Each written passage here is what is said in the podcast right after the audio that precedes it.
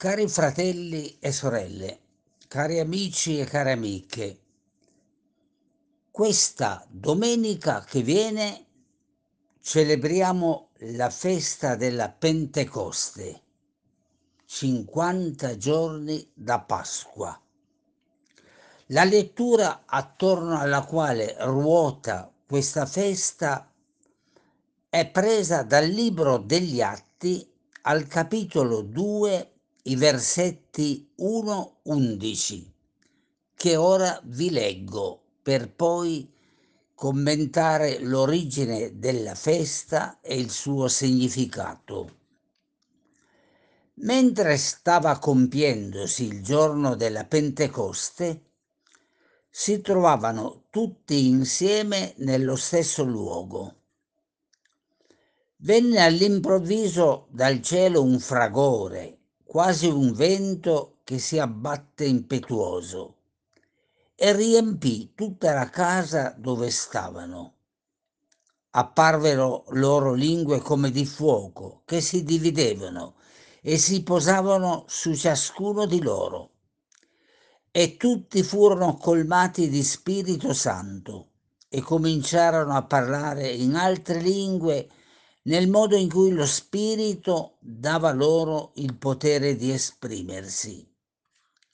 Abitavano allora a Gerusalemme giudei osservanti di ogni nazione che è sotto il cielo. A quel rumore la folla si radunò e rimase turbata perché ciascuno li udiva parlare nella propria lingua. Erano stupiti e fuori di sé per la meraviglia dicevano, tutti costoro che parlano non sono forse Galilei? E come mai ciascuno di noi sente parlare nella propria lingua nativa? Siamo parti medi, elamiti, abitanti della Mesopotamia, della Giudea, della Cappadocia, del Ponto e dell'Asia, della Frigia, della Panfilia, dall'Egitto e dalle parti della Libia vicino a Cirene, romani qui residenti, giudei e proseliti, cretesi e arabi, e guarda, li udiamo parlare nelle nostre lingue delle grandi opere di Dio. Dunque, certamente questo brano non va letto come una cronaca, è una costruzione letteraria teologica che ricorda la dona, il dono dello Spirito Santo che Dio fa ai discepoli, la forza che viene da Dio. E difatti escono dal cenacolo e inizia la loro missione e la loro predicazione. Siamo di fronte ad uno dei mille generi letterari, simbolici, epifanici che eh, la Bibbia ha nel suo lungo cammino letterario ed è bello che manteniamo la conoscenza del fatto che queste simbologie non sono fotografie o cronache di un evento, ma portano con sé un profondo significato che al termine di questa breve riflessione non mancherò di sottolineare. La Pentecoste ha un grande significato nella vita cristiana se la liberiamo dalle frattaglie dogmatiche. Ed allora una prima riflessione che vorrei dire così, prima uno, poi due, poi tre. Ma come? Di che cosa si tratta? La festa della Pentecoste a livello dogmatico nei secoli, a partire dal IV secolo, eh, diventa significativa perché nasce il dogma della Trinità. Prima Dio è uno, così credevano i cristiani, così pensava e pregava Gesù. C'è un solo Dio. A partire dal 325, quando la Chiesa diventa strumento anche dell'impero, una Chiesa riconosciuta dal potere politico, Gesù diventa Dio. Questa grande istituzione sente di dover vincere rispetto alle altre religioni dicendo il nostro fondatore è un Dio. Nessuna religione avrebbe mai così stoltamente pensato che c'è un Dio che la fonda. Le religioni sono fondate da dei profeti, degli inviati di Dio. No, i cristiani nel 325, in un concilio presieduto dall'imperatore che caccia quelli che non la pensano come lui e come i vescovi a lui fedeli, dice Gesù è Dio. Quindi Dio diventa due. Siamo a un binarismo divino. Ma eh, non solo, si va e si procede. Siccome il linguaggio biblico è estremamente pregnante e nel linguaggio greco, ellenistico, per dire la forza di Dio, si riprende l'antica tradizione ebraica e la si traduce con più nomi, ma l'ebraismo pensava che Dio è soffio di vita, che Dio è Ruah, che Dio crea mediante la Ruah lo spirito suo. Ed allora è lo spirito di Dio, viene chiamato Spirito Santo. E lo Spirito Santo si fa un concilio nel 381 a Costantinopoli diventa la terza persona della divinità. Quindi siamo partiti da un Dio unico, siamo passati ad un Dio binario con Gesù nel 325, nel 381 dandosi botte da orbi perché parecchi non erano d'accordo, ebbene viene decretato che Dio è tre. E abbiamo i documenti ufficiali, la Chiesa li ha codificati, sono tuttora vigenti nella Chiesa, se non la pensi così sei un eretico, e vi leggo nel catechismo ufficiale, dogmatico della Chiesa Cattolica, quella che fa fede secondo la Chiesa gerarchica ufficiale. La Trinità di Dio è una. Noi non confessiamo tre dei, ma un Dio solo in tre persone, la Trinità consustanziale. Le persone divine non si dividono l'unica divinità, ma ciascuna di esse è Dio tutto intero. Il Padre è tutto ciò che è il Figlio, il Figlio tutto ciò che è il Padre, lo Spirito Santo tutto ciò che è il Padre e il Figlio. C'è un unico Dio quanto alla natura. Ognuna delle tre persone è quella realtà, cioè la sostanza, l'essenza, la natura divina. Le persone divine sono realmente distinte tra di loro. Dio è unico, ma sono tre le persone. La chiamiamo l'unità divina e trina. Non vi leggo le infinite parole con cui ufficialmente si stabilisse questa dottrina. È chiaro che oggi molti teologi, io mi associo totalmente ad essi, dicono che questo parlare non ha nessun senso nella Bibbia. Chiaramente siamo mille miglia lontano dalla Bibbia e non ha più nessun senso per il linguaggio, la predicazione di oggi.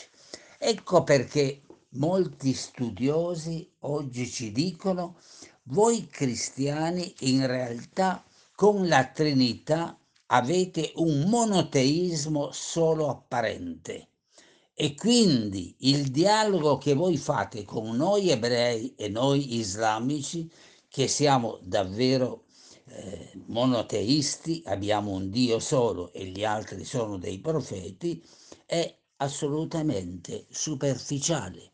Possiamo avere buon uso, buon galateo, ma siamo mille miglia lontana. Voi cristiani e cristiane avete tre dei, Padre, Figlio e Spirito, definiti con dogma, noi abbiamo un Dio solo e tutti i portatori della fede, da Muhammad a Mosè ad Abramo, a Ezechiele a Geremia, sono creature umane semplici dotate da Dio di doni profetici.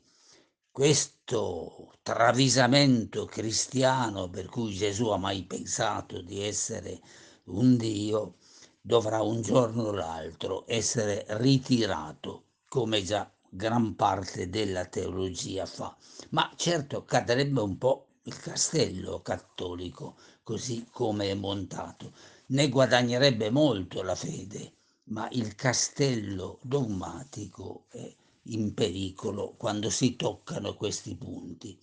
E vorrei soffermarmi un momento prima di arrivare a ciò che più mi interessa cioè il senso, il grande dono che è la Pentecoste, vorrei soffermarmi sul fatto che i dogmi hanno un tempo storico. Oggi molti credenti ancora, quando vanno al catechismo e sentono la predicazione, pensano, supponiamo, che eh, nell'Eucarestia da sempre si sia pensato che c'è Gesù. Manco per sogno, nei primi secoli non si pensava alla presenza reale. O si pensava che ci fosse un Papa infallibile, o che ci fosse una Madonna Vergine. Tutti questi dogmi sono nei secoli stati fabbricati. Prima diventano pie tradizioni, poi dottrine, poi sono veri e propri dogmi fabbricati vengono ad essere il linguaggio della verità. Notate che nei secoli i linguaggi debbano cambiare, mi sembra la cosa più onesta, doverosa, giusta. Ma quando un linguaggio pretende di essere stabile, fisso, di attraversare i secoli, di possedere e di esprimere la verità, allora diventa dogma e chi non è dentro questo giardino delle verità garantite diventa eretico. Ma io direi che è una prigione. La gerarchia però è custode, garante di questi dogmi. Oggi sappiamo bene che i dogmi sono linguaggi storici, gli studi storici ci dicono in quale secolo, in quale data. Pensate, il Papa è infallibile soltanto dal 1870. È un dogma, prima era una opinione, ma non era assolutamente un dogma. Maria è Immacolata 1854. Pensate, i dogmi hanno dei tempi. Il popolo cristiano in realtà crede al catechismo e poche volte conoscendo la storia dei dogmi confonde gli insegnamenti religiosi, quelli della predicazione devozionalistica, con la verità del Vangelo. Quanto è importante conoscere i tempi in cui sono fabbricati i dogmi, i tempi in cui avvengono delle creazioni nuove di dogmi e poi tutte le devozioni, le apparizioni, è tutto un castello che si costruisce e la fede evidentemente è un'altra cosa. Ma allora, superato il concetto del dogma, che cosa rimane di insegnamento nello Spirito Santo, cioè nella Pentecoste? Rimane un insegnamento straordinario, veramente bello, fondamentale per la vita del cristiano. La forza che è Dio, lo Spirito Santo, non è null'altro che lo stesso Dio. Leggo dal libro Il vento di Dio la citazione del teologo Hans Kung. Eh, non è altro che Dio, è la sua forza, il suo amore che ci aiuta a sostenere la vita. Lo Spirito Santo, dice il teologo, è la forza che Dio ci dà per essere fedeli alla sua volontà. È un grande dono, è un vento verso il bene che viene da Dio. Egli soffia quando vuole, non esclude nessuno ed è un significato della vicinanza di Dio ad ogni persona. Eh, nella Bibbia c'è un arcobaleno infinito di simboli. Questo del vento carezzevole, confortevole, sostenitore di Dio è una immagine straordinariamente bella. Ricordo che nella predicazione che facevamo anche in comunità la nostra era una semplice affermazione fondamentale della fede che già ai bambini insegnavamo. Lo Spirito Santo non è altro che Dio stesso, in quanto si fa vicino a noi per donarci la forza e il coraggio di percorrere la strada che Gesù ha aperto, di vivere come Gesù ci ha insegnato noi ricordiamo il dono che Dio ci fa di questa sua forza, di questo vento di vita e di speranza. Perché? Perché sappiamo che senza questo suo aiuto è quasi impossibile vivere la strada dell'Evangelo. E allora Dio dice, vi sono vicino, vi sono vicino. La parola spirito vuol proprio dire questo sentimi vicino.